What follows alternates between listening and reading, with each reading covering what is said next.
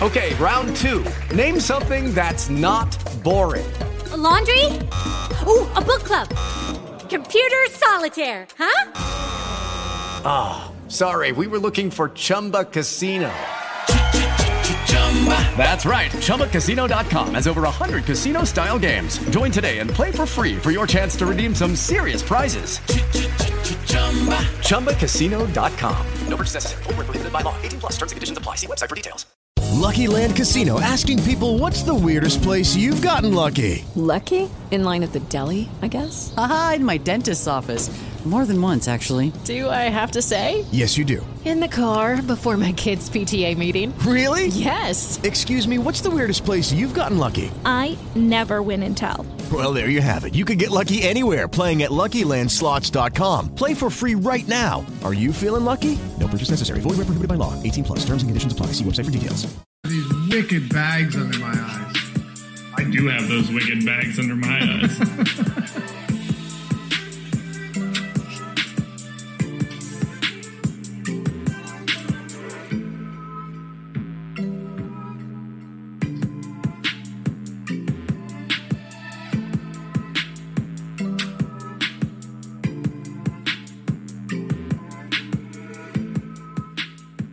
What's going on, everybody? Welcome to the Awesemo.com NBA Strategy Show presented by No House Advantage. I'm Dave Lochran on the Twitter machine at Laughy_D, LOUGHY_D. And joining me for the second day in a row, for the second time in what feels like a year, Josh Engelman at Josh Engelman on Twitter. Josh, I thought, we should have used the song Reunited and It Feels So Good, but then we just would have got a copyright strike and the show would disappear off the face of YouTube. Yeah, it would have been good to use that, actually. That would have been fun. I assume we probably couldn't acquire the rights. Things are good. I'm glad that we're running it back again. We've got a ton to talk about, so the pleasantries are going to have to be at least mildly limited today. I don't know. Yeah, it should be a fun slate. Yeah, I just realized I got the same hat and sweatshirt on as yesterday. I hope people know that it's today's show and not yesterday's. Great work there. Working from home's tough, bro. I'm telling you. I know. Bathing and changing, man. Those are just things you can't do. It's tough. Man, I'll tell you what. Everyone during quarantine, like my wife's a dental hygienist, and she said people's teeth were jacked up because they just forget how to live life. Yeah. Try doing it for 6 years and get back to me. You know how it goes. This is very true. Very true. I mean, honestly, nothing's changed for me. This quarantine is barely a difference in my normal day to day. Yeah. Always brush the teeth 2 times a day and floss at night, though. You got to do it. And if I didn't, I'd get killed. But you got to do it. Aside from that, there may be a day where, you forget to do some other things change. But here we are. And clothes. What's that? It's just clothes, they can handle some stank. I can assure you I did not sweat in any way yesterday. I pretty much didn't leave this chair. You know how that goes. I certainly do. We're happy to have you guys with us as always. Hammer that thumbs up button and subscribe to the channel if you haven't done so yet. If you like us here at Awesemo and, you want to become part of the community and you just appreciate that we got free content all the time, every day, which, by the way, reminds me, noon today, Eastern time, our first look for the Super Bowl. Matt Gajewski and myself really excited to do that. We're less than a week away. We're 5 days away from the Super Bowl, so we're diving into that heavy. And then, of course, Deeper Dive Live Before Lock, NBA, PGA, NHL, everything coming up throughout the day. So hit that subscribe. Help us get to 75,000 subscribers. That's going to be a tough one, but we'll be there sooner than later. Anyway, how'd you do last night, man? I didn't win anything of substance, so I had 1 or 2 lineups that got into the top 1%. Just didn't have the right combinations of people. Didn't really have any Kyrie. The shape of the slate was really weird. The winner on FanDuel had, I think, Kem Birch in the winning lineup. I think it was Kem, or maybe it was Gary Clark with a very minimal score, but going low at power forward allowed you to unlock getting Curry and Kyrie. Plus, you clearly needed the Fred VanVleet smash session from yesterday.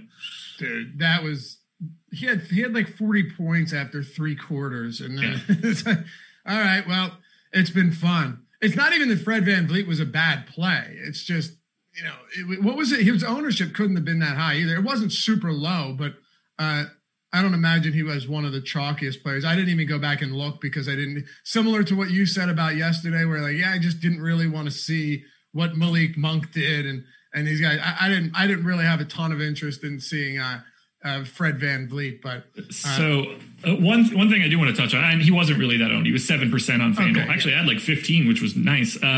So Fred VanVleet broke the Raptors record for scoring yesterday. It was previously held by – oh, this is amazing. It was previously held by DeMar DeRozan, 52 fantasy points, January 1st, 2018. If you roll back into my tweets and my shows, you could watch that show and see where I fully faded DeMar DeRozan that day. 0 shares of him setting the Toronto scoring record. Was that against the Sixers? Against the Bucks. Okay, because I was at a Sixers-Raptors game where DeMar DeRozan went insane. Fred VanVleet also... the most points ever scored by an undrafted player, I believe. I have no idea on that one. Yes, per what I'm reading right now. Yeah, confirmed. So Fred VanVleet, monster game, and we move on because we have 10 games. As you meant, we don't have all the time in the world for the pleasantries here. So 10 games, we're going to break it down. Our boy in our chat over on YouTube, what's going on, everybody? Scott Olson says, 4 hours, get comfy. No, we're not going to do that to you. It may be a little bit longer than your typical strategy show, but I hope that you guys enjoy this as much as we do. Philly at Charlotte. Philadelphia 76ers, 7-point favorites. Essentially, whenever Embiid is playing, they're going to be favorites or there's going to be a really tight spread. 222 total in this one. Here's what I want to ask you first. Well, you know what? No, we'll start with Philly and then we'll get to Charlotte because Charlotte has a lot of points that we need to touch on. What are you doing with Joel Embiid, who is, I still think, very reasonably priced given his production this season? On DraftKings, he's only $10,000, but on a 10-gamer, you also have a lot of other high-tier, top-tier options to decide from. Playing him, I guess. 10-2 on FanDuel, 10K on DraftKings. Showed up in the optimal for me, basically spot on his ownership on both sites. So I don't really have like a hot take on Embiid. If he's playing, it feels like a good spot because if he gets Cody Zeller into foul trouble, they don't really have anything behind him. I assume Biyombo gets a little bit. 6'9". Yeah, I assume Biyombo has to get at least a little bit more run. PJ Washington for Charlotte, so they're not going to be going to like the stretch 5 look, and you've got Dwight Howard as a backup. So we're talking about 48 minutes of a big center, so they're going to have to at least approximate having centers out there for a little bit. They don't even really have like a stretch 4 that becomes a 5. They ran a couple minutes once PJ Washington got hurt with like basically Gordon Hayward or Bridges as the 5, which is amazing in 2021. But I'm happy to get to Joel Embiid. There's a lot of pay up options today that are just as viable in my opinion. Yeah. On DraftKings, you only have 3 players above 10K, Giannis, Luka, and Embiid, but then you've got like 10 above 9K. So a lot of those lower top tier options and high mid range guys, we're going to get into all of them throughout the show. But yeah, I like Embiid plenty here. And I think, I've said it many times. Zeller's a decent center. He's not bad. Is he the starting center you want on a team that's trying to make a postseason run? No, but he's actually played really well and he's rebounding particularly well too. But I don't think that Zeller has what it takes to slow down Embiid. Nobody really has what it takes to slow down Embiid. And as you mentioned, Josh, if, in the event that he gets into foul trouble. Bismack Biyombo, in the event that Zeller gets into foul trouble, Bismack Biyombo is not a bad defender, but the height advantage, the size advantage that Embiid has on him is going to destroy him in the post, and no one's posted up as much as Joel Embiid this season. So, yeah, if he wants to smash, he could certainly do it tonight. Yeah, there's no question. Now, the rest of the 76ers have been a tough team to really get to when Joel Embiid is active. Like, Tobias Harris is having a strong season. Ben Simmons has been really disappointing in large part due to the fact that he still refuses to shoot. And you're averaging like 9 field goal attempts per game, which simply isn't enough for a guy that you're paying 8+ K for. Outside of Embiid, even though this isn't a tough matchup, it does feel like a tough spot to get to for the 76ers. And I don't think you should sleep on Seth Curry taking away some opportunities from a few of these other guys. When they're healthy, they have a lot of guys that can produce, but Joel Embiid is the one guy that you know is siphoning off opportunities from everyone on the team. Yeah, I don't really want anybody else from Philly. Embiid is really the only guy that's legitimately in play to me.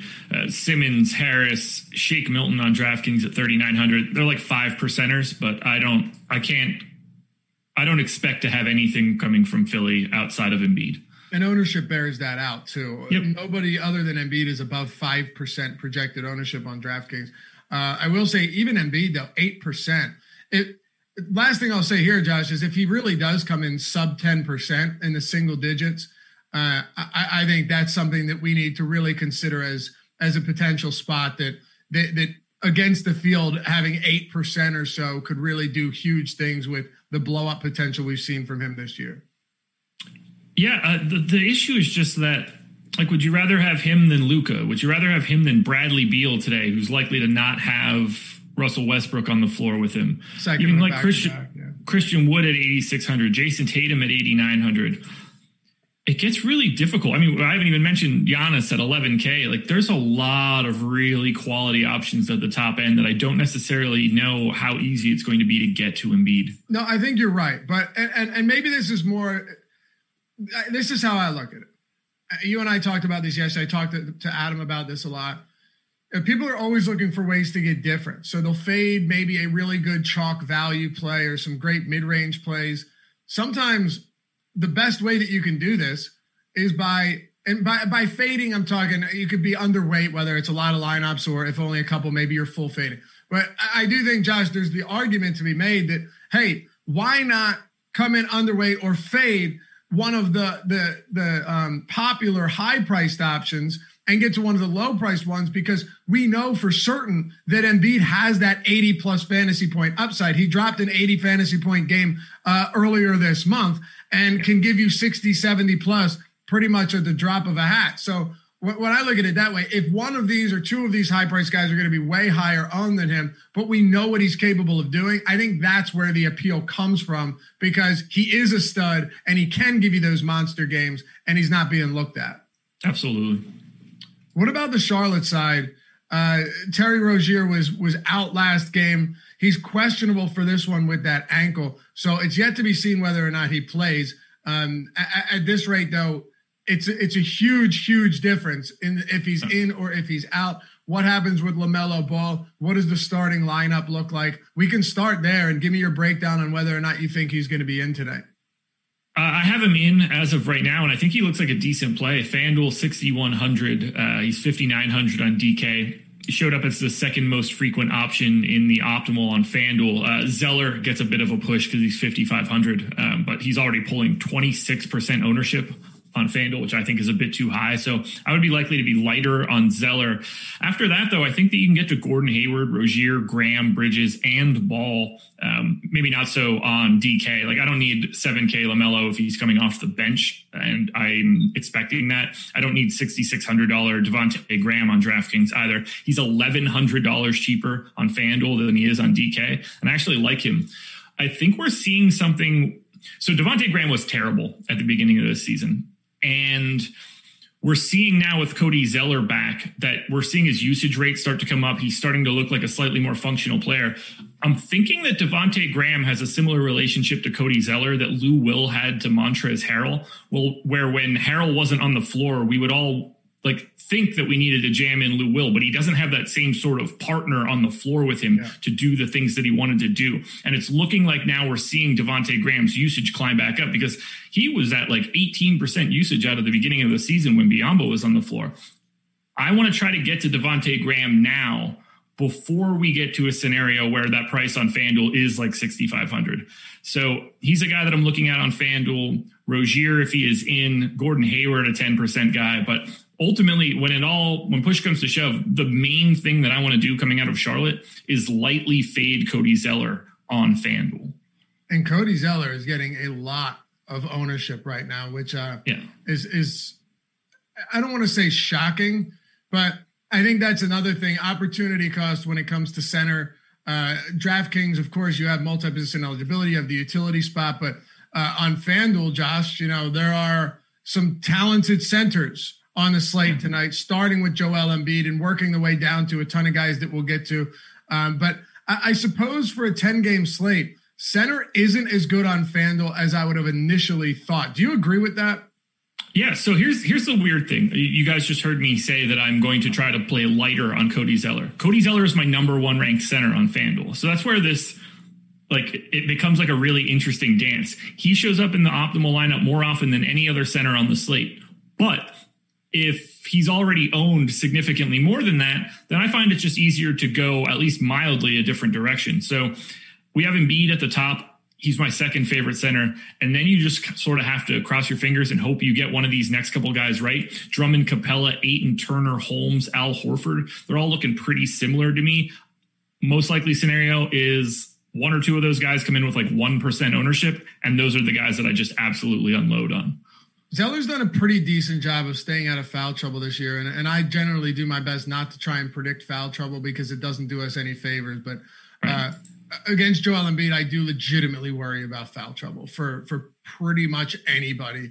Leads the league in free throw attempts per game with 11.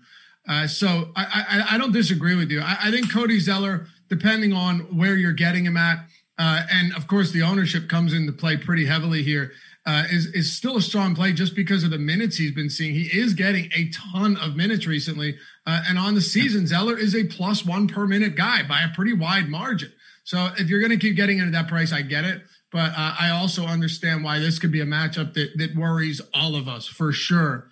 You mentioned Graham leads the team in potential assists per game. I think you're right about the fact that, you know, he started off terribly, but with Zeller back and just maybe the fact that this team is beginning to find some type of balance. Is he a good play to you, or is he someone you're sprinkling in because ownership is really low? He's a solid play on FanDuel. He's at 7% ownership. I'd be happy to be slightly north of that number. Do you think Rozier plays? Yeah, I think so. Okay. But that's just best I can say right now. I thought that he would play and I projected him in. I looked around the industry and everyone else had him in. So okay. That's what I went with. And that's sort of what I do every day at 7:00 in the morning. Anything else for the Charlotte side? No, I don't think so. Let's talk about the Pacers and the Bucks here. Dude, anytime the Bucks are on the slate, you're just getting monster totals now. 233 over under. They're 8-point favorites at home. We could start on the other side of this one with Indiana. Your boy Malcolm Brogdon, Domantas Sabonis, both of these guys coming off of playing their second leg of a back-to-back here. They blew the doors off Memphis yesterday, 134 to 116. And now they get a spot against the Milwaukee team that is sound defensively, but is going to play up in pace and still is going to allow you to get up a lot of three-point attempts and run the floor. Do you like this spot for the Pacers? Not really. I'm actually significantly lighter on them on FanDuel than the current ownership is showing. Similar story on the DK side. Like, I think Sabonis is fine at 8,800. I have him projected pretty well, in fact, but 24% ownership already feels a little bit too high. I did not get a lot of Malcolm Brogdon at all on FanDuel, a little bit more so on DraftKings. I think he's a better play there. And then it's just, you know, like 5% Turner, 5% Jeremy Lamb. Sabonis is the best play coming from Indiana, but he's bringing in so much ownership right now that, like, I only see him as like a 15% guy for me. There's too much at the top of power forward. Giannis, Tatum, Bam, Christian Wood, Sabonis, Randle, Zion, who I know isn't like the best DFS player in the world, Porzingis at 7,500, John Collins, a guy I have a bunch of interest in. The top of power forward is absolutely loaded. And I didn't even touch on the guy that's the best play on the slate on FanDuel, which we'll get to in a bit. I don't have a ton of interest in Sabonis. There's too many other options at the power forward spot today. Okay. Yeah.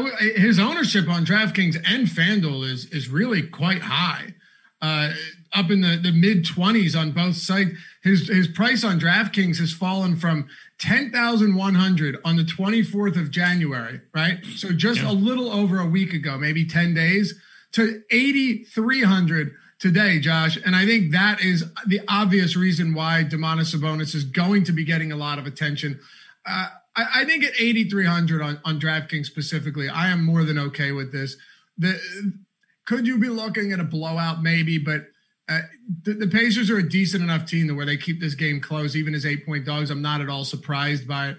And while, again, Milwaukee's a sound defensive team, they're not a juggernaut in the sense that they keep anybody from being able to produce. And quite frankly, this season, they have the 15th ranked defensive rating. So they have taken, it seems to be, a step back from last year significantly. They're playing at the 7th fastest pace, $8,300 for Sabonis, just given everything he's capable of doing. High usage, great rebounder, great playmaker. He can do all three of the things that you're looking for from any player, and he's averaging right around the steal per game, so lock it up. Dude, he's averaging 21 points, 12 rebounds, 6 assists, and a steal on the year. That's crazy for a power forward. It really is. He looks good. They should trade him. Are you interested in anything else? Because it seems like I like Sabonis quite a bit more, but I'm talking more so on DraftKings. I think you were referring more to FanDuel. Is there anyone else that stands out to you for the Pacers? Just Brogdon on DraftKings. That's pretty much it. I'm always happy to get a little bit of Turner, particularly on FanDuel, but I think he's properly owned. Anthony Davis with another super chat. Thank you, brother. He says, bros, Pascal, just ugh. Yeah. And last minute, somehow I had 0 Van Vliet. Congrats on 50K. Let's keep it going. Well, appreciate your support through all of this, man. And yeah, dude, Eric Pascal opening night was chalk. Terrible. Yesterday, terrible. Kevon Looney got hurt, so who knows what would have happened there. Tough one for chalk value for sure. Yeah. Well, we didn't know that Juan Toscano-Anderson was back and apparently now like the 5th best player on the Warriors. Yep. Until after Locke. Steve Kerr will do that to you. He'll make life a mess. What about the Bucks? Giannis getting very little ownership, actually, Josh, on DraftKings, and I think that's due specifically to that price point. But if you want to play Giannis, you're going to pay up for him. And I will ask you this much: the fantasy points, the production that we've seen from him this year, he's still been very, very solid on a per-minute basis. He's averaging right up around 33 minutes per game, which is better than you can say for last season. But I think people have expected more from Giannis, although if you look at his recent games, there's no reason to say anything bad about what you've been getting from him. With Lucky Land Slots, you can get lucky just about anywhere. Dearly beloved, we are gathered here today to... Has anyone seen the bride and groom? Sorry, we're here. We were getting lucky in the limo and we lost track of time. No, Lucky Land Casino, with cash prizes that add up quicker than a guest registry. In that case, I pronounce you lucky. Play for free at LuckyLandSlots.com. Daily bonuses are waiting. No purchase necessary. Void where prohibited by law. 18 plus. Terms and conditions apply. See website for details. Lucky Land Casino, asking people, what's the weirdest place you've gotten lucky? Lucky? In line at the deli, I guess? Aha, in my dentist's office. More than once, actually. Do I have to say? Yes, you do. In the car before my kids' PTA meeting. Really? Yes. Excuse me, what's the weirdest place you've gotten lucky? I never win and tell. Well, there you have it. You can get lucky anywhere, playing at LuckyLandSlots.com. Play for free right now. Are you feeling lucky? No purchase necessary. Void where prohibited by law. 18 plus. Terms and conditions apply. See website for details. But yeah, only like 7% projected ownership on DraftKings. And I think that's fully warranted. He showed up in my lineup 6.6% of the time, and that's exactly what his ownership is. So I think that Giannis is properly owned. If you get to him, great. Similar story on FanDuel. Showed up for me 16.3% of the time. His ownership, 16.5%. So I see Milwaukee is basically properly owned across the board. Similar story for Middleton, right around 10%. Jrue Holiday, around 7%. I don't have much to add. If you're getting to shares of Milwaukee, that's fine. I don't see anybody on the team, someone that should be a core piece of your lineup today. Yeah, and you're not getting significant discounts either. Chris Middleton's 8,200, Jrue Holiday 7,700. I mean, and honestly, if it's on DraftKings and I have that positional flexibility just in this game, I'm going Sabonis over Middleton at the same price. So, I guess this game feels like one, Josh, where you could see a ton of scoring, but similar to the Brooklyn game yesterday and the Clippers, and it's not to say that good games weren't capable or possible there. We saw Kawhi Leonard with a banger. It feels like despite the high total, maybe it's not the best fantasy game for one reason or another. Yeah, it's not there for me. There's just not enough good value, and there are some other spots that are just going to be the main focus of the entire slate. Dallas and Atlanta, the Mavericks, 2-point favorites, 223.5 total here. The Dallas Mavericks are getting Luka at not exorbitant ownership, around 13% projected ownership right now. So it's still higher than Embiid and Giannis, the two other guys with salaries north of 10K on DraftKings. I think the best spot to start is here, and then we can talk about a $7,500 Kristaps Porzingis as well. Yeah, so Luka looks to be pretty properly owned, somewhere in the 10 to 15% ownership on FanDuel and DraftKings. I think both of those numbers look about right. I prefer him on DK at 10.8 to the FanDuel 11.5 price tag. Porzingis on FanDuel seems fine. He's also getting some ownership. No one else is getting owned on Dallas from FanDuel, and that's exactly how I think it should be. The guy that I'm most interested in from Dallas is a value option, actually. 5% owned, Dorian Finney-Smith. 3,900, has been shooting really poorly this year. Had a pretty decent shooting year last year, and he's a key piece of this team. Like, he's not going anywhere. They need him the entire year. Wing defender, 3-and-D type guy. Not a fantasy scorer by any means, but I think Atlanta could sort of bring the best out of you when it comes to like knocking down open shots. And for a sub 4K price tag on a guy that can play 30 plus minutes, he's just a guy that I have my eye on. If anybody else in the sub 4K range is picking up a ton of ownership that I don't think is warranted, it's just a little bit easier to take some of that and give it to Dorian Finney-Smith. I don't think that he's good. I just think that it happens to work for today. Yeah, I was looking at the rest of this team too, trying to figure out if there's anything, you know, worth getting to, just given that, and you mentioned that Atlanta can bring out the best in you. Tim Hardaway was having a pretty strong season, but since Porzingis returned, if he's on the floor with Luka and Porzingis, and of course you'll see Carlisle do some staggering here, as you always want to do with these three guys, 0.57 fantasy points per minute, Josh, and a 14% usage rate for Hardaway in 143 minutes with Luka and Porzingis on the floor. That's not going to get it done. No, he's been really not good. Their offense, which was the number one offense ever last year, falling off a little bit. I think they're missing Seth Curry more than you would have expected. And obviously Curry helping out the Philly offense quite a bit. There's something to be said for a guy that, you know, is going to knock down like 42% of threes for changing the entire spacing on a floor. And I think we're seeing that now because Josh Richardson can't hit anything, which is unfortunate because I really liked that trade originally for Philly, and Richardson just not getting it done as of late. Yeah, I think we could all agree that actually, that's not true. A lot of people looked at it as, oh, you know, I saw people saying the Sixers got fleeced, but anytime I can get a three-point shooter with the second best three-point percentage in the history of the NBA, I'll take it, right? And he might not be a great fantasy asset, but he's definitely opening things up. And you're seeing Embiid just being able to do whatever he wants as well. But you're right.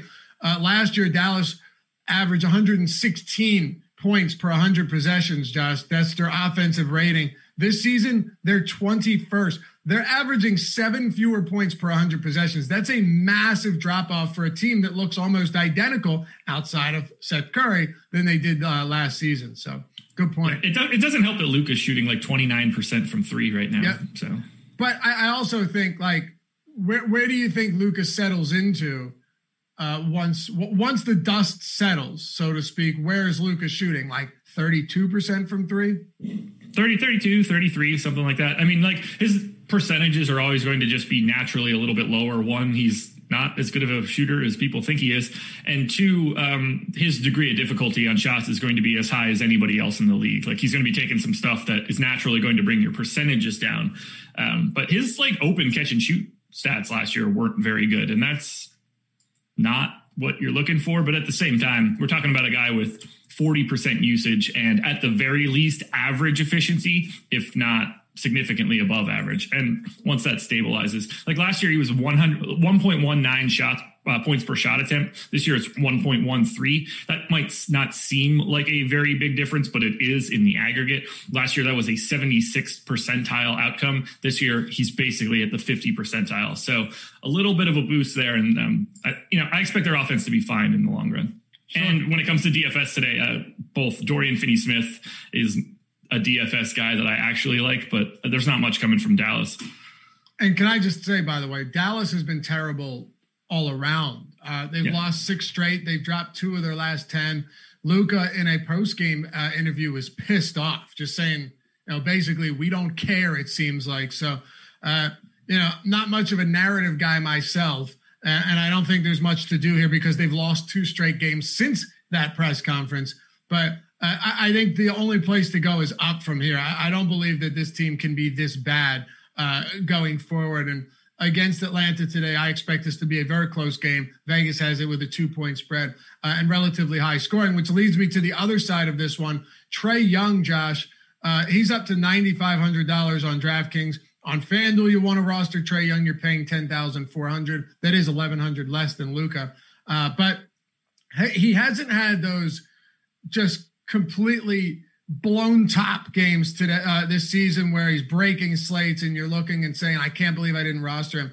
But he has thrown up 50-plus DraftKings points in 8 straight games now.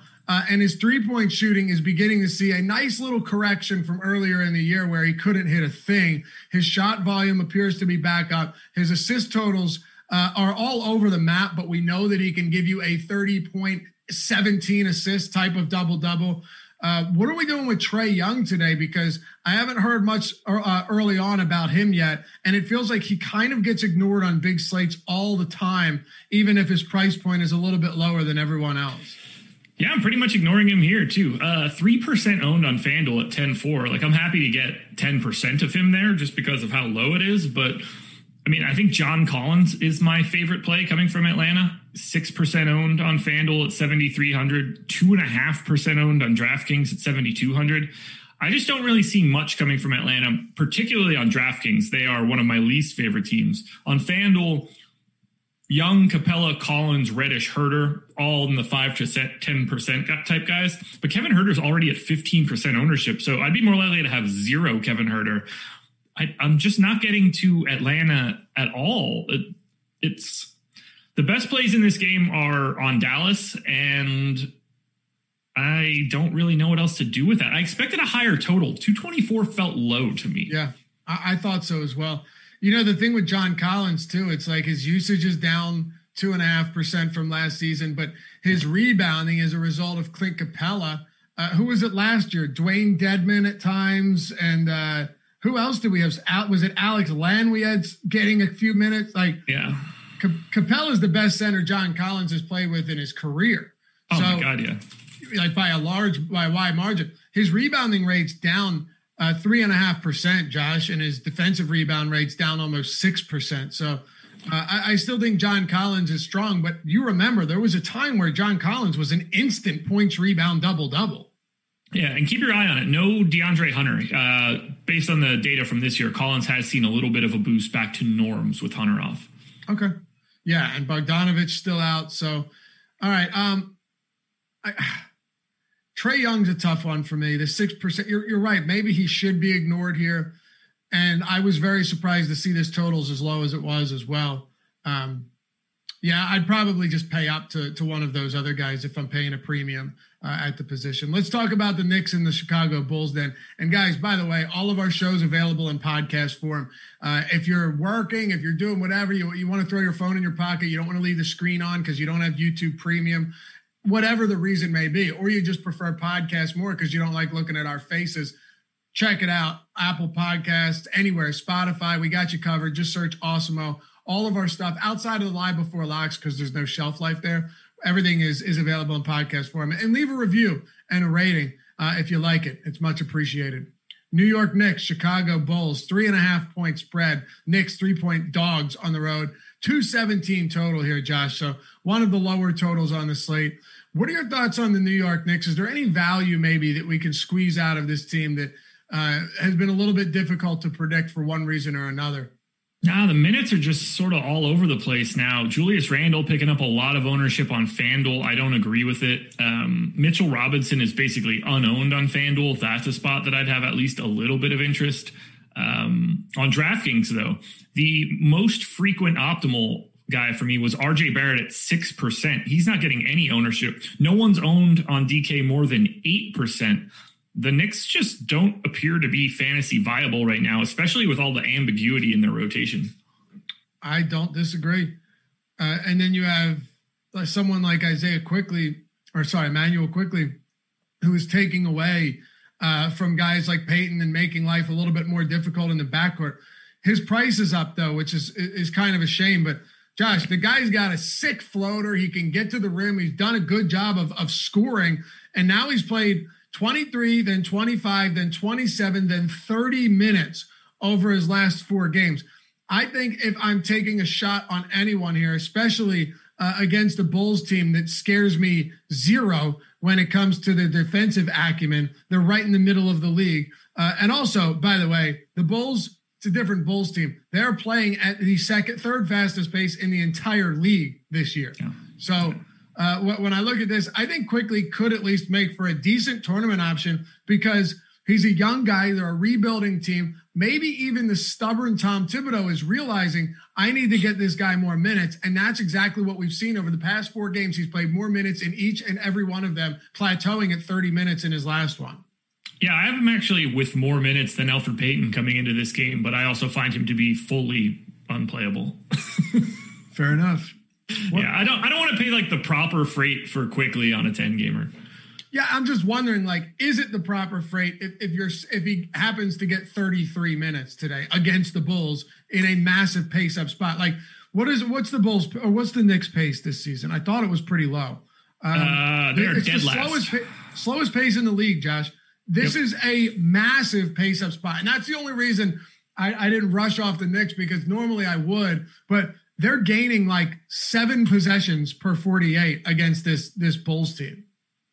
Yeah, it is. What do I have it at? Let's see. 106.8 minus 94.7. I have it at 12. Oh, wow. Really? Okay. The Bulls average 102.7, or I have the Bulls pace rating at 102.7. I have the Knicks at 94.7, and I have this game projected for 106.8. Okay, I have the Knicks at 96. Oh, that's not true. No, I'm wildly wrong. I read the Vegas line for the Knicks, not the pace. They're next. They're next to each other. Were you reading implied totals?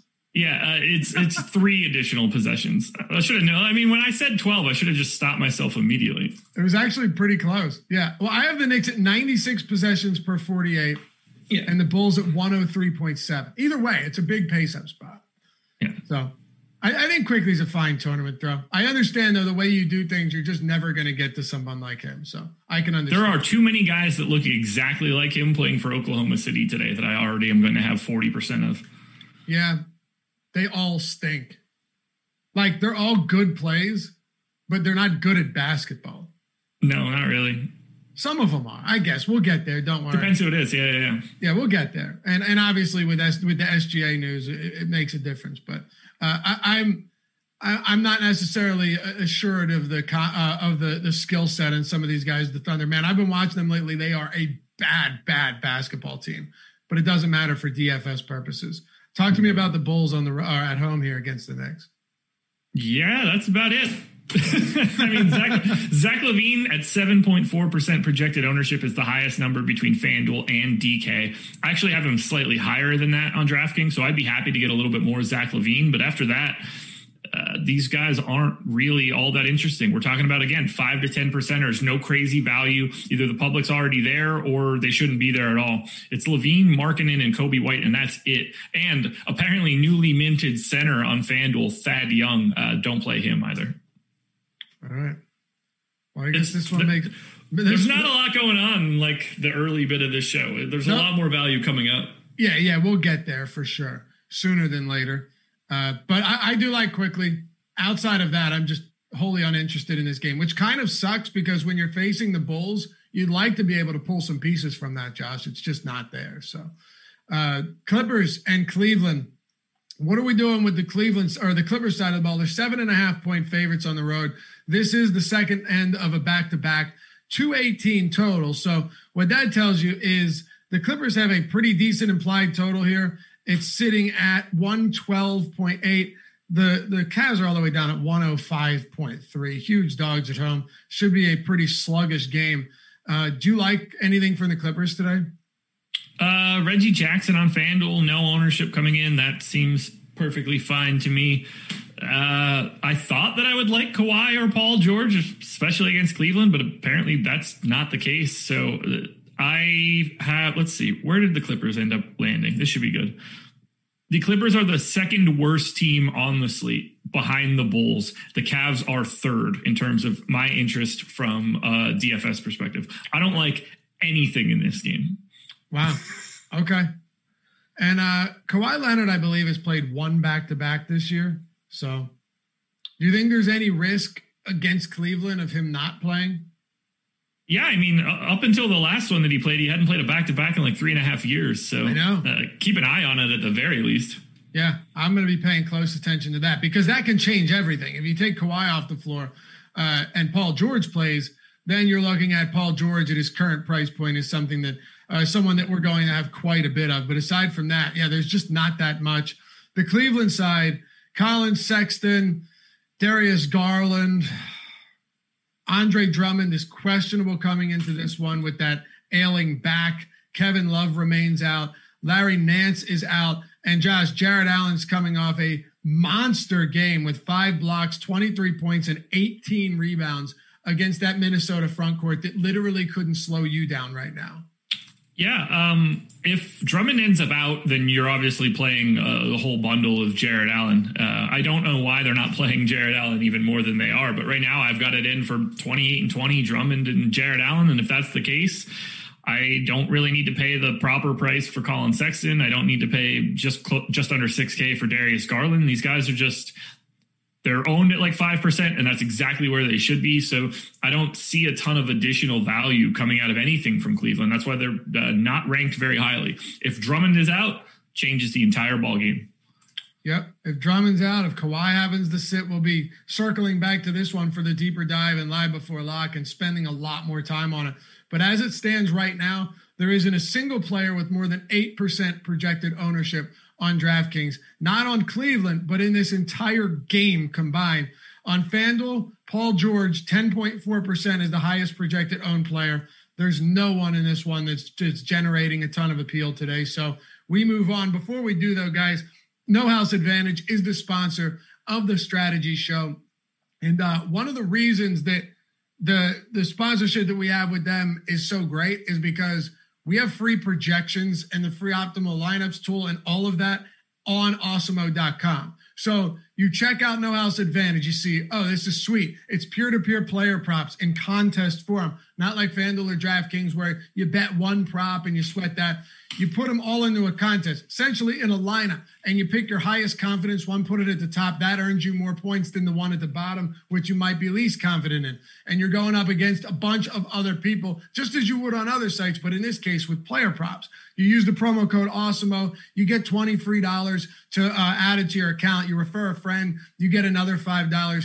And you get an edge by going to Awesemo and taking a look at the player props, taking a look at the player props tool, taking a look at the optimal lineup tool. All of that stuff is massive because the props don't change throughout the day depending on where the action is coming in, where the money's coming in. They stay exactly the same. So if you're shrewd and you pay attention to this, you're getting stale lines. You're figuring out ways to get props and lines that are going to benefit you. And Alex Baker, Awesemo himself, made sure to list all of the props and what he's got them projected for up against the actual props. So you're getting, the number one DFS players projections free for No House Advantage. So sign up, use the promo code AWESEMO, get $20, refer a friend, get $5. Go to No House Advantage today. Look, there's money to be made there. And I figure while it's not DraftKings and FanDuel, it's still a phenomenal way to build your bankroll. So check it out. No House Advantage, sponsor of the strategy show.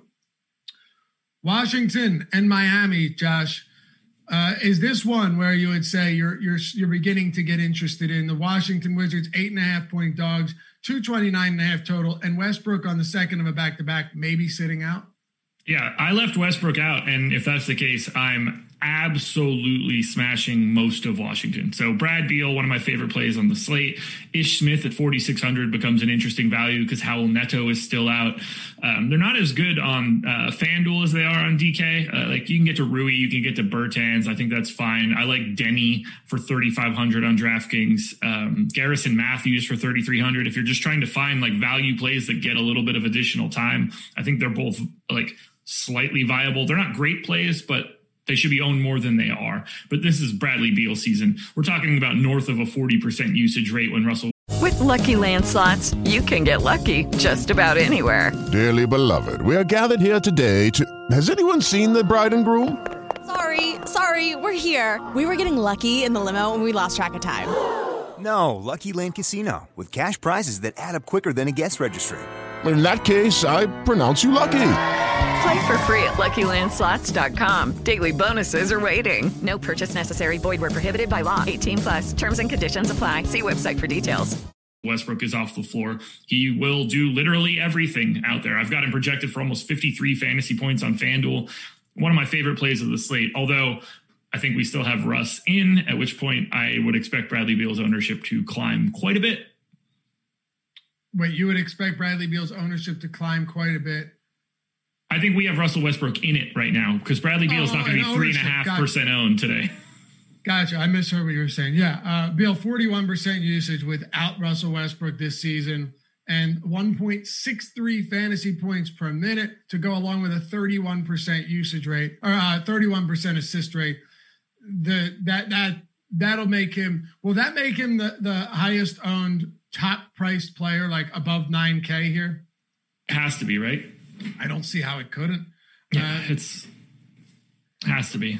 It's difficult to get a good finger on the pulse of Miami's defense, but we know that they are good when healthy. So I'm going to look at this and say, forget about everything we've seen this season where it's just, how do you really evaluate a team that's been without their without a lot of their good players for most of the season? Because, Jess, they're allowing almost 112 points per 100. They're 22nd in defensive rating. But when this team is fully healthy, do you really see them being a bottom 10 defense?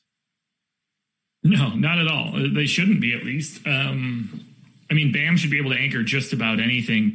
Look, they're just, they've been decimated by COVID and other injuries, and they're trying other stuff out. They don't really care what's going on now. They're trying to get ready for the playoffs, and if they could find out a little bit more information, great. I'll always bet on Eric Spoelstra to figure out whatever's going on for Miami.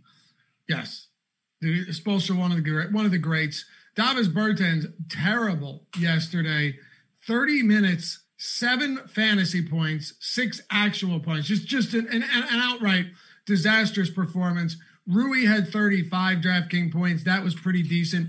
Russell Westbrook, I'm willing to say that was a bit disappointing because, 50 was fine, but there were so many other big performances that it hurt you. Brad Beal came up short of the 50 fantasy point mark. Really loved this game against Portland, Josh, but a lot of guys failed to come through for us. I'll be honest with you, man.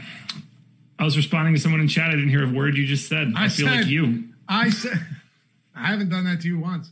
I said, as we close out this Washington side, there were a lot of Wizards yesterday. And by the way, you were really thinking hard on how to respond to that to make it seem like you were listening, and you just came up empty.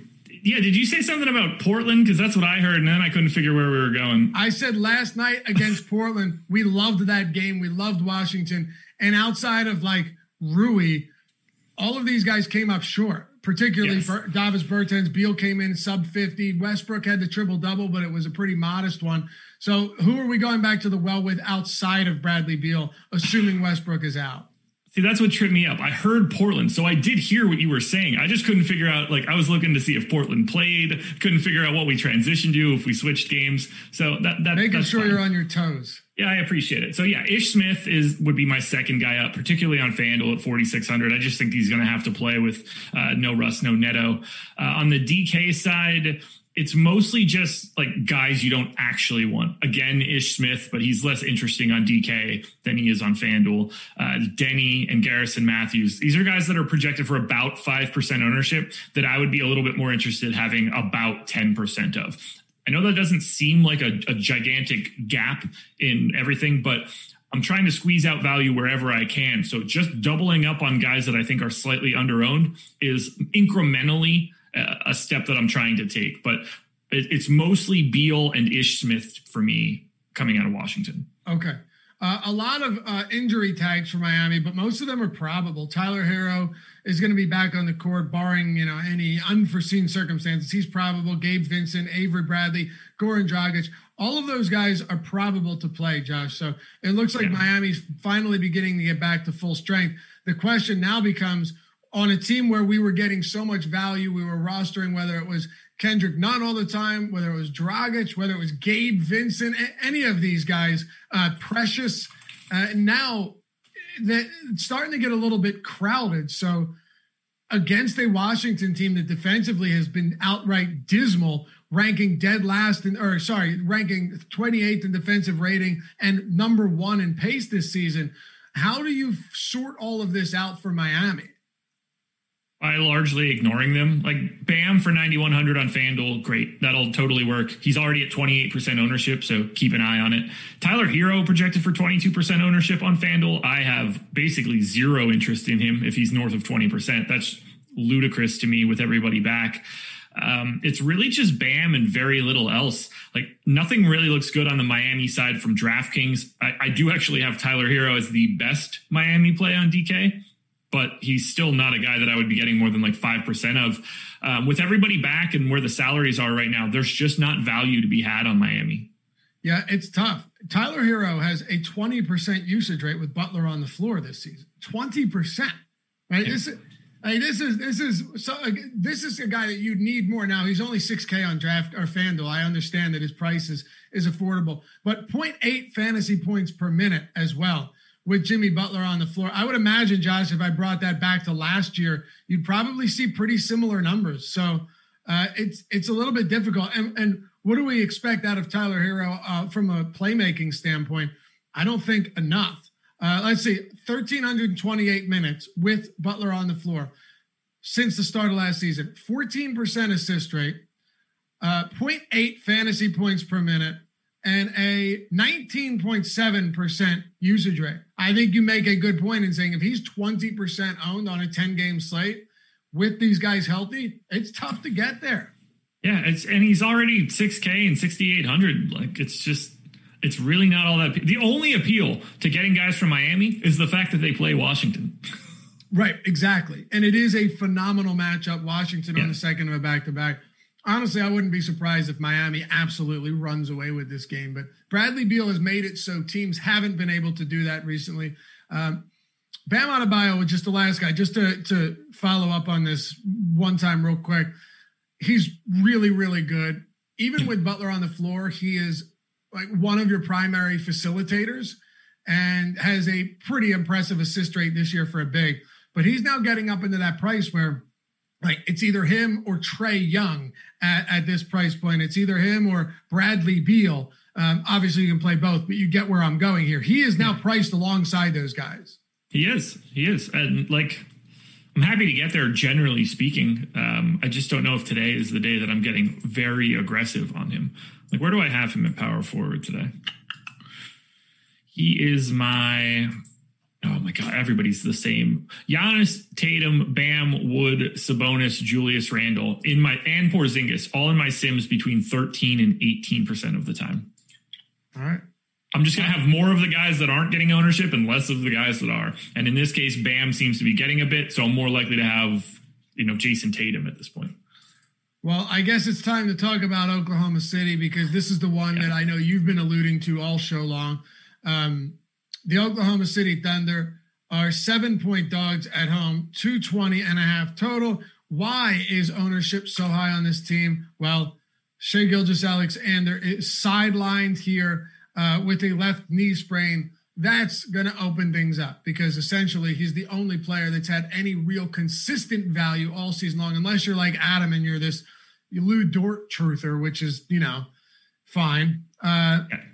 He's not the next Kawhi. No, but he is the number one contender on DraftKings slate today. Oh, well, yeah, today, of course. And I'm just busting Adam's balls, but because he's like a massive Lou Dort guy. Which, as am I. Yeah, well, maybe one day he'll be decent. I can't wait to see what happens when like they actually build a decent team and he has a 2% usage rate. Who, Dort? Yeah. No, he's never going to have a 2%. He's not that kind of guy. I know. At least 12. Anyway. It'll be 20. What'd you say? It'll be 20. Might be. I think he's a good young player. Defensively, he's absurdly good. So especially for being a young guy. Let's talk about Houston first, though, because I want to get to the road team. We'll close this game out with OKC, which has a lot. Matter of fact, you have three guys north of 20% ownership, one in the 50% range on DraftKings. But on the other side, you have Houston, where you have John Wall, you have Christian Wood, you have Victor Oladipo, Eric Gordon, no John Wall. Yeah. Sideline from this one with the Achilles injury. That is why Eric Gordon right now is projected for the most ownership on this team. You know how I feel about Eric Gordon. I hate rostering Eric Gordon. I absolutely hate it. Now, that doesn't mean that I'm right. It just means that I hate rostering Eric Gordon because he's always chalky in these situations and he almost always lets us down. Tell me why he is or isn't going to let us down today. He's not going to let it. Well, I mean, he might let you down today, but he's 4,900 on FanDuel and 5,400 on DraftKings. We know what happens when people are out and Eric Gordon gets the increase role, big time usage bump. I believe that he's in like the 27, 28% range when either Harden or in this case, John Wall are off the floor. No brainer play today. He shows up in my Sims north of 20%, but he's not even the best play on Houston. Victor Oladipo shows massive boost to his usage with people out. 8,200 on FanDuel, 7,800 on DraftKings. I have him showing up in the optimal lineup on DK north of 30% of the time. Probably my favorite play on the slate right now would be Oladipo, just given where his ownership is. I still want to get a ton of Christian Wood. I'm going to have a ton of Eric Gordon. I'd like to get to Jason Tate, 3,900 on FanDuel, 4,700 on DK, a little bit less interesting for me. Even PJ Tucker for 3,900 on FanDuel seems okay, just because Oklahoma City is just not the kind of team that I'm ultra worried about. But again, I'm not trying to play a ton of PJ Tucker. Oladipo, Wood, Eric Gordon, these three guys might be the best three-man combo on any team for today's slate, outside of the team that they're playing. Yeah, this game is uber chalky, but for very good reason. You mentioned Tate, too. Even Tate, like with Wall on the floor, Jason Tate has a usage rate that comes in at 11%, 11.7, and 0.63 fantasy points per minute. Terrible number. You can't. There's too many mouths to feed when he's out there, from Wall to Oladipo to Christian Wood, who's got a near 30% usage rate. If you take Wall off the court, Tate's usage, Josh, only goes up to around 15%, but then he gives you 0.83 fantasy points per minute, which, all things considered, if you're looking for value, depending on how cheap or expensive he is, I think I'm fine with that. Do I want to pay upwards of $5K or almost $5K for him on DraftKings? Not really. But on FanDuel, I don't think it's the craziest idea. The thing with me, though, and I'm with you, Victor Oladipo just feels like a stellar play here today. And I remember a lot of people didn't want to roster him with John Wall out in that first game that he played. And he gave us exactly what we needed, 35% usage. And on a per-minute basis, Oladipo is pumping out 1.35 fantasy points per minute with no John Wall. I'm with you. I absolutely love him here. I like him on both sites. This game is going to be absurdly popular for a 10-game slate. Maybe the first time this season where we've – actually, that's not true because we've had a lot of COVID protocols. But you could see a tournament-winning lineup with 5 or 6 players from this game on a 10-gamer. I said it in my contenders video. I expect it to be multiple, particularly from the Oklahoma City side where it kind of just has to happen by default. You know, I'm seeing in chat that this game will be over by halftime. It's the 6th biggest line on the slate. It's not even remotely close to the biggest lopsided line. Bucks, Pacers, Sixers, Hornets, Clippers, Cavs, Wizards, Heat, Wolves, Spurs, all with a bigger line than this game. It's not as big of a blowout potential as it seems on the surface. I just want to have all of it. And we haven't even touched on Oklahoma City yet, which I guess we're ready to do now. Yeah, favorite plays from Houston first before we do, since there's so much to digest here. Oladipo, number one for sure. Eric Gordon would be number 2. Christian Wood would be number 3. And all 3 of those guys are going to be guys that I have 15, 20, 30, 40% of tonight. And for what it's worth, as much as I despise putting Eric Gordon into my lineups, it's like it's a necessary evil today, Josh. Yeah, no doubt about it. You just kind of have to. On the OKC side, Hamidou Diallo getting a ton of ownership. Theo Maledon getting a ton of ownership. Your boy Lou Dort is coming in with a lot of ownership. All of this because SGA is sidelined. Even Darius Baisley north of 15% on DraftKings. Justin Jackson isn't going unnoticed at $3,000. Seriously, the list goes on. And These are the type of spots that worry me very often once you start getting into these like low, the 15, 16% guys.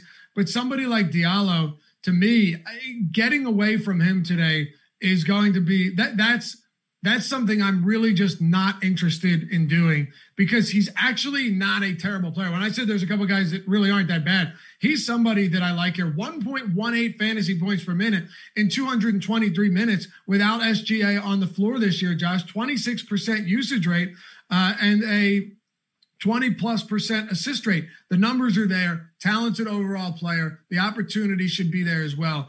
He is clearly the best play on this slate, in my opinion, at least. I don't agree with you, but I don't think that you're crazy. He's clearly a fantastic play. He's one of the first players you're putting into a cash lineup. I think he is wildly overowned on both FanDuel and DraftKings, and I would rather get to more of the rest of Oklahoma City than I would to Diallo. And it's not like I'll probably, even if I bump his projection a little bit, I'm going to think that he's a bit overowned. Darius Bazley's 5,100 on FanDuel, 5,200 on DraftKings, seeing a big boost with SGA and George Hill off. He is the guy that's getting the least amount of ownership to me relative to where I have him. He showed up in 32% of optimal lineups. He's in like the 16 to 19% ownership range on both sites. Love getting to Bazley in GPPs. We already touched on Lou Dort. Exact same scenario. Big time usage bump with these guys off the floor, something like 24, 25% just off the top of my head. He's 4,400 on both. I have him in the optimal lineup 30+% of the time. He's in like 19 to 21% range for ownership. Teo Maledon, 4,800 on FanDuel, 4,300 on DraftKings. Another guy that I think is in the optimal lineup about a third of the time. Much less ownership. I guess like Justin Jackson at flat 3K on DK is a viable value play that's getting some ownership.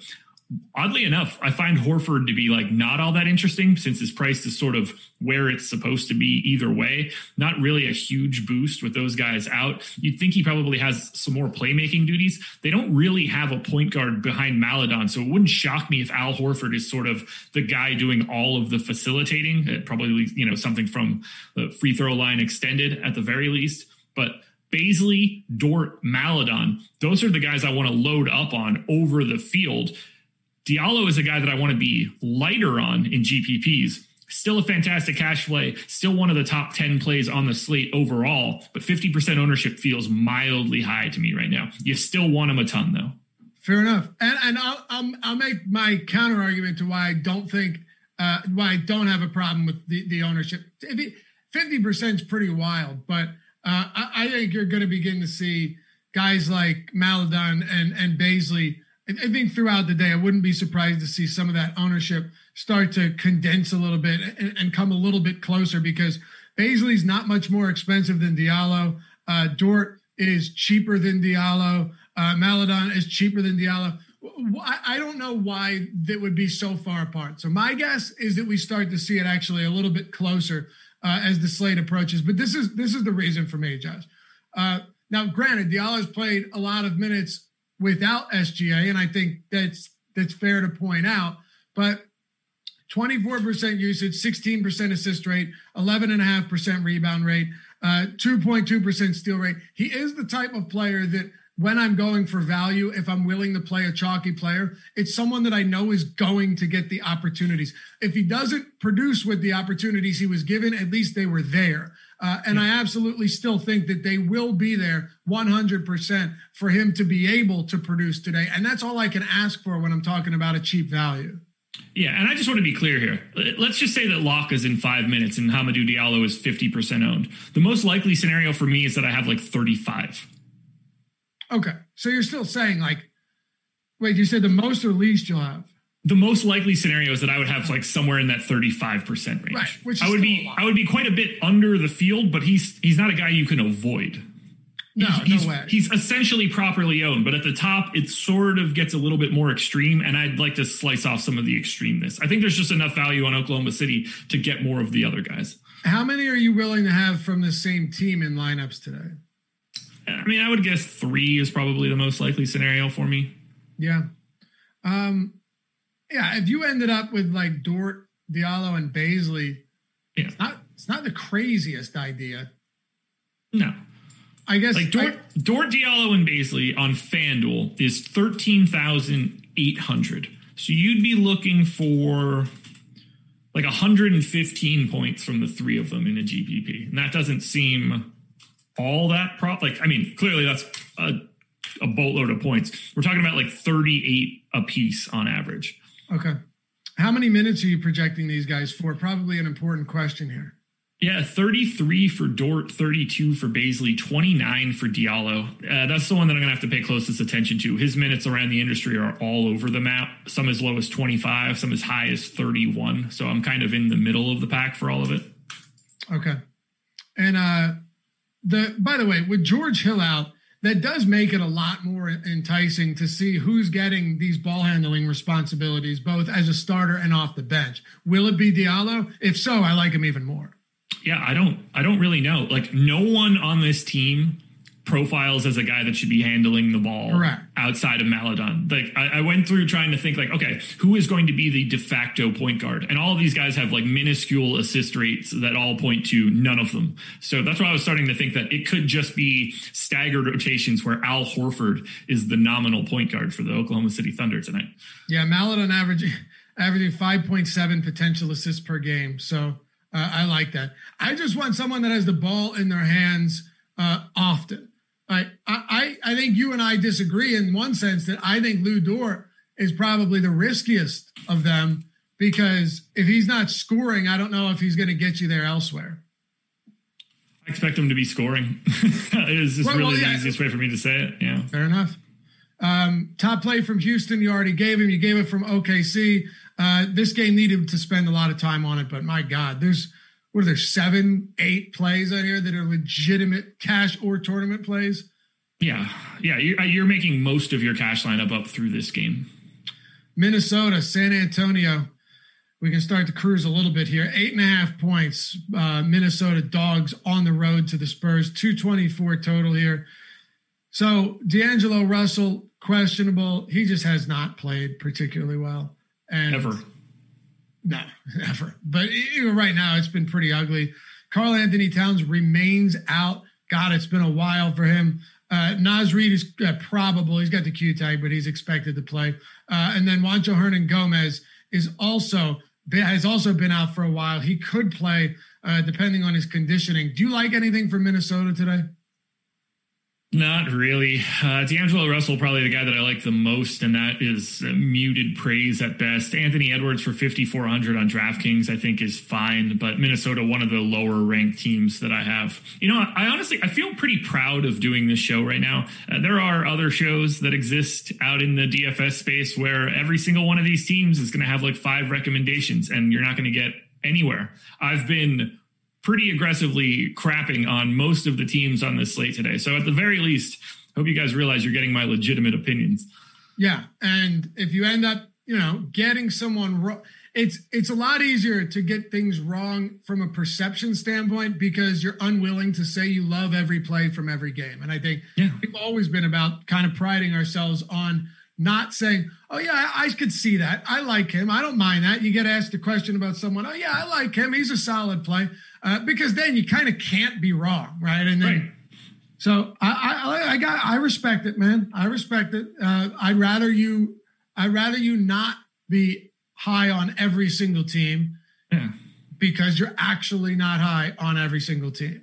You know? I'm willing to be wrong a lot, and I'll be wrong a lot. But that's how this works. Sure, LaMarcus Aldridge is sidelined for the San Antonio Spurs, which means that we're going to see some action here in the front court. It's just a matter of who's it going to be, where are the opportunities going to come from. Ownership right now suggests that Rudy Gay at 20% ownership is going to get a bit of an upgrade here. Keldon Johnson and Lonnie Walker are both around 10%. DeMar DeRozan at 26% and Rudy Gay at 20%. I do want to ask you one thing first with DeMar DeRozan, who, by the way, now has power forward eligibility. Are we overstating the impact that Aldridge being out has on DeRozan now, given the season and the decreasing usage that we've seen from LaMarcus Aldridge? Very simple question, but I think one worth asking and answering. It used to be significantly bigger. It's not what it was season. But he's still going to get a mild boost across the board with Aldridge being out, mostly because even if it's I don't even know how much I'm about to believe what's going to come out of my mouth. Even if LaMarcus Aldridge's stats are coming down a bit, he's still an elder statesman to the San Antonio team, a team that probably more so than just about any team in the league is going to prioritize experience more than they probably should. So teams are going to be, or at least the Spurs are going to be more likely to just defer to Aldridge to make a decision, maybe not necessarily shoot the ball, but he's still a priority in their system. And when he comes out, DeMar is the unquestioned leader of the team at that point, probably is either way. So I still think that he sees the usage bump. I've got him projected for north of 40 fantasy points on both sites. He looks like a fantastic play. I think he was 6th in the contenders on FanDuel and DraftKings. We're talking about a guy that you want to have, more than 20% of today, pretty much regardless of where the field ends up. Doesn't mean that I don't like anything else from San Antonio. I think Keldon Johnson looks good. DeJounte Murray looks good across both sites. Lonnie Walker, Jake Puddle, not all that great. I don't think he sees enough minutes today to really matter. I gave him 25, and with the amount of value that exists on center, you're going to need more than that to feel really comfortable. But with Aldridge being out, they don't really go to any sort of crazy new depth of rotation. Like everybody kind of just picks up an extra minute or two. And with the way their prices are set up right now, San Antonio becomes one of the better value teams of the day. And you know what? You talk about we're going to be wrong from time to time. And quite often, I'm dead wrong on this. Listen to this, dude. DeMar DeRozan this year with on the season, 23% usage, 1.13 fantasy points per minute. Without Aldridge in 251 minutes, 29% usage and 1.32 fantasy points per minute. It really is one of these instances where I guess Aldridge just has not been playing well, but his usage is kind of in line with where it's been. And DeMar DeRozan, and that's why you got to look up these numbers, because just the initial thought is DeMar DeRozan doesn't benefit as much. Then you look at it, and he's benefiting just as much, if not even more than he was last year. DeJounte Murray, 287 minutes without Aldridge, 1.1 DraftKings points per minute, and a 24% usage rate. So, I think DeRozan is the guy here. Are there any strong secondary options outside of DeRozan for the Spurs? Before I get to that, it's going to be Murray and Keldon Johnson, but I don't know. You probably didn't see the tweet from DeMar. He was congratulating Fred VanVleet on breaking that scoring record. He was like, I knew you could do it. Kyle's old ass couldn't do it. I saw it just before we started the show. Awesome. And just wanted to mention I laughed pretty good at that one. Yeah, they're still, I'm assuming they're still real tight. They would always mess with each other. Yeah, very, very tight at this point. Makes me think of the Jake Puddle game of zones, but that's neither here nor there. So Keldon Johnson, 5,700 on FanDuel, 6,100 on DraftKings. I think he's basically properly owned on both sites. This is a guy you probably want to have about 15% of in an MME situation. DeJounte Murray, 69,000 and 64,000 on FanDuel and DraftKings. Basically the same story, a guy that you should have about 15% of. I have the Spurs as the third best team today on the entire slate. So this is a spot where I want to get a lot of, all thanks to LaMarcus Aldridge being out. Yep. And ownership would suggest that that is the same thing here. There's a lot there. Other than DeRozan, give me your top three plays from the Spurs outside of DeRozan. All right, so it's going to be DeRozan, Keldon Johnson, DeJounte Murray, and Rudy Gay. Lonnie Walker on DraftKings, Jakob Poeltl on FanDuel. Okay, so Rudy Gay, you're not buying into that ownership right now? I don't think so. I get why it's happening, but he just doesn't play more very often. It's kind of weird. Like, you're right, though. Like, I don't think he basically plays like 21, 22 minutes a game. That's fine. I don't know why we should expect him to be playing significantly more than that. Right. Yeah, I think that's a concern. The only benefit here, Josh, would be that Rudy Gay is $4,000 on DraftKings and $3,900 on FanDuel. So you're not paying close to a premium for him. He is cheap. Phoenix and New Orleans. Let's keep it going here. And hey, hit that thumbs up, guys, if you haven't done so yet. And subscribe to the channel. We are finally over 50K. Thank you for all of the support. We're doing a monster giveaway as a result.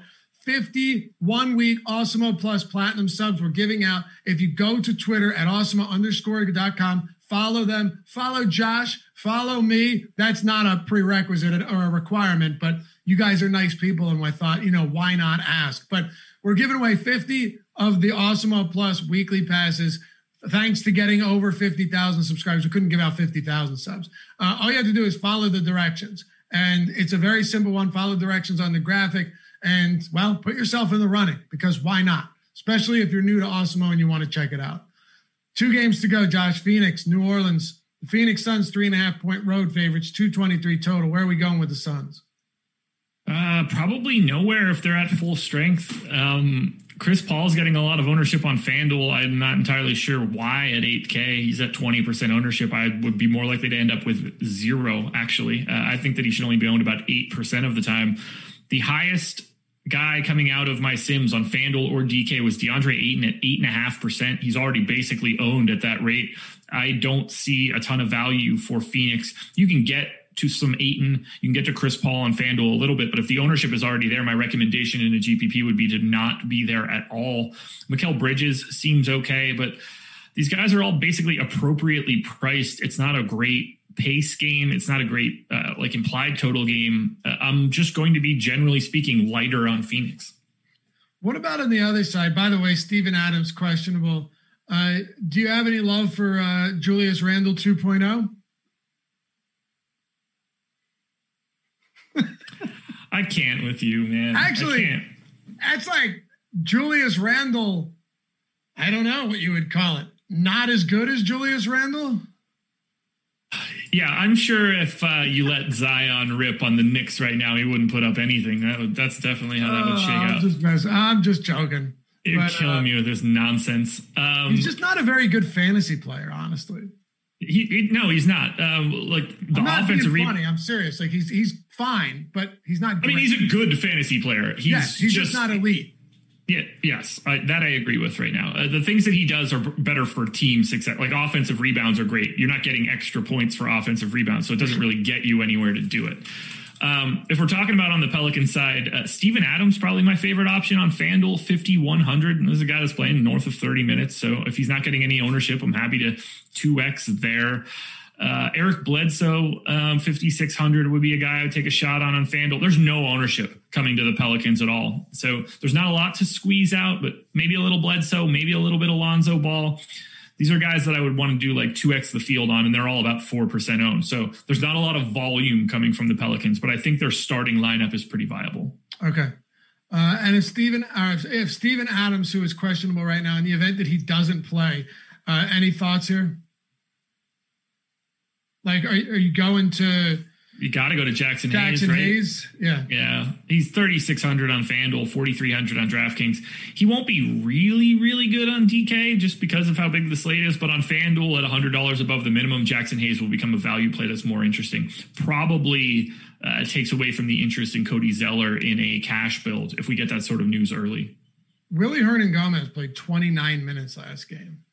Yeah, it could also just be Willy Hernangomez if Adams is out. I wouldn't expect him to soak up that sort of time again.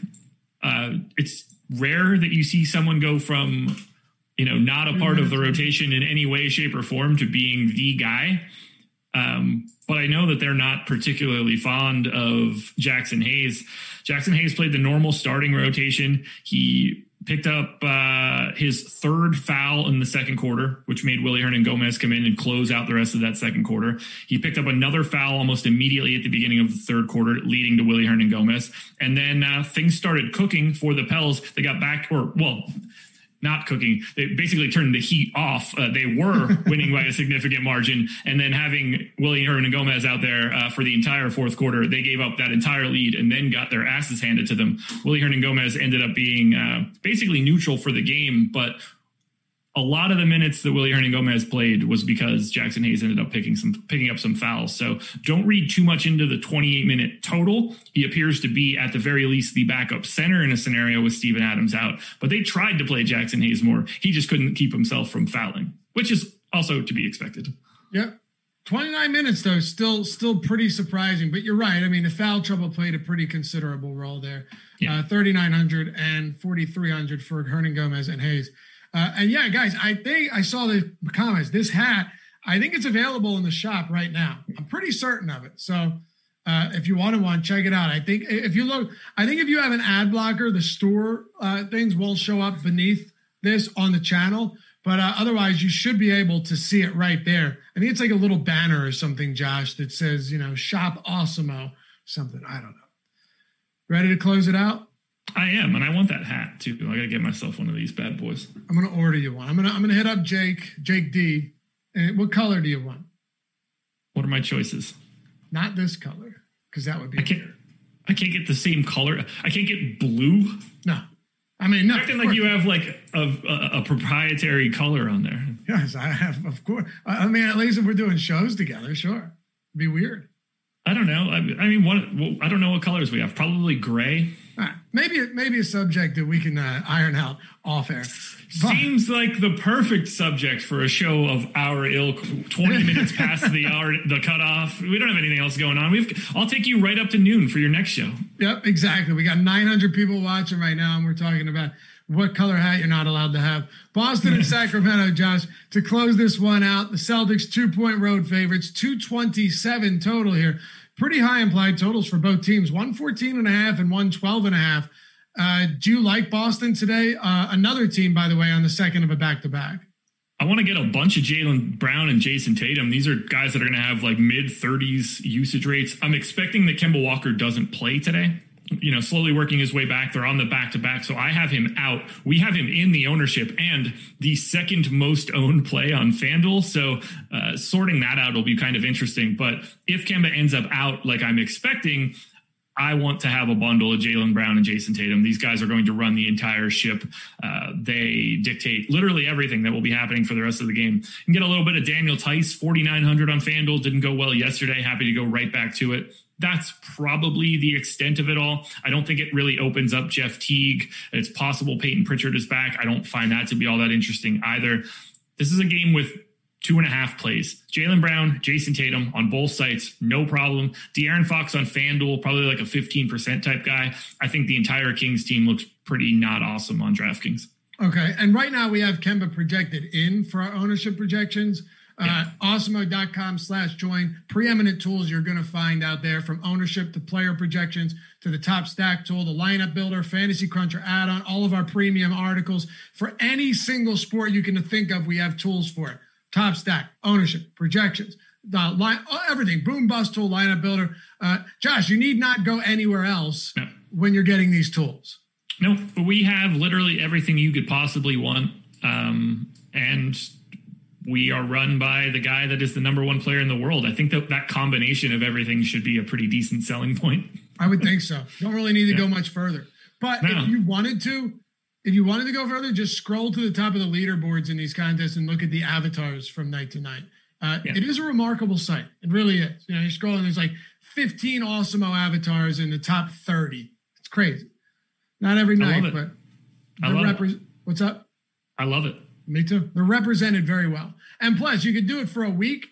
You could do it for a month. You could do it for a full year if you want to make a real investment. You can do it for one sport. You can do it for all of the sports. So there's a million different ways to join the community, join the Awesemo family. And, of course, go to Slack when you get it. Make sure to join our site chat. It's such an underutilized tool. The office hours that Josh and Alex and Adam and Steve Buzzard, the Colts, phenomenal DFS player. Sean's on now. What's up? You were getting to it. I said Sean's on now. We're loading up. Yep, these type of guys are in there answering your questions every day, certain hours every day, really helping you out. Like I said, it's a more intimate setting, candlelit, where you can actually ask legitimate questions and get real answers, not just a quick answer as they move on to the next one. All of that stuff at awesemo.com/join. Candlelit. Oh, look at that. Why are you burning a candle? Because I spend a lot of time in my office and it smells like farts in here. Is that really why? I mean, more, I like it to smell like not me sitting in the office regularly. So yeah, a little eucalyptus mint. You're just blowing them out on the regular and that candle's keeping you afloat. Yeah, pretty much. Huh. I mean, it's proactive. Yeah. Sacramento, Josh, wrap this one up. We've made decent time, all things considered. We did make decent time. I mean, you know, an hour and a half for us to do 10 games. That would have been the shortest show we'd ever done previous to this season. People would have been like, oh, are you guys okay? Was somebody ill today? It's good. I love it, man. I miss doing these shows with you. It's a good time. I'm happy to be back and doing it, at least for right now. We're probably going to have to take a brief pause in the near future from doing shows together, but it'll be very brief. What was that? None of it. Nothing for Sacramento? Oh, I didn't even hear you ask. Talking about the candle. I was just kind of talking in general. I thought we closed it up. I only like De'Aaron Fox on FanDuel, and I don't like Sacramento at all on DraftKings. I already thought I put Sacramento to bed. Did you? Okay. Yeah, I thought so. Because Derek was in chat saying these guys won me 90 G's in 2020. It's the least I can do. These guys are great. So that took priority. You know, you see a nice comment, sometimes you got to recognize it. For sure. For sure. Shout out to what is his name? Derek? Yeah. Shout out to Derek. 90 G's. 90 G's, man. It's great stuff. So, all right. Well, that makes sense to me then. This has been fun, as always. Yeah. Josh and I are back. The band is back. And how many shows are we doing? We're doing two shows together each week. Is that what we got here? Yeah, it's not, unless you're on Friday, which I doubt you are. No. I get off Fridays. It's the one day I get to kick back and relax. That's with Adam tomorrow. That's my Saturdays. There you go. You're with Adam tomorrow. So Tuesday and Wednesday. Josh and myself. So I'm looking forward to it. I hope you guys have had fun and enjoy, this pairing again, because we've been champing at the bit to get back to this and finally have the opportunity to do so. And it's been a lot of fun. Hey, tell your friends about the show. They like DFS. Maybe they don't know a ton about it. Say, listen, head over to Awesemo. Check that strategy show out on Tuesday and Wednesday specifically and get the goods.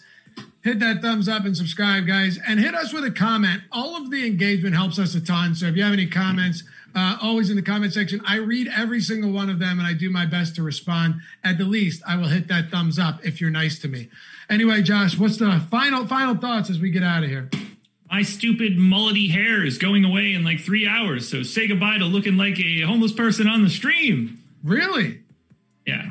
Oh, man, I wish we could have brought a barber into your office and live streamed. It could have been fun. Well, we can still think about other potential bets down the line, as long as I avoid betting on the Sixers. I was looking at the old mustache pictures yesterday, oddly enough. We're coming up on a year, man. This was a year in like 3 weeks. We made the bet already a year ago. They were really? Yeah. Wow. They were that was a great time to be alive. Be seeing more of that around here. Thanks, guys. As always, stick around throughout the day. We got PGA, we got NHL, we got the deeper dive, and in about a half hour, the first look NFL Super Bowl show. Matt Gajewski and myself, we're covering it all here at Awesemo.com on the YouTubes. See you soon.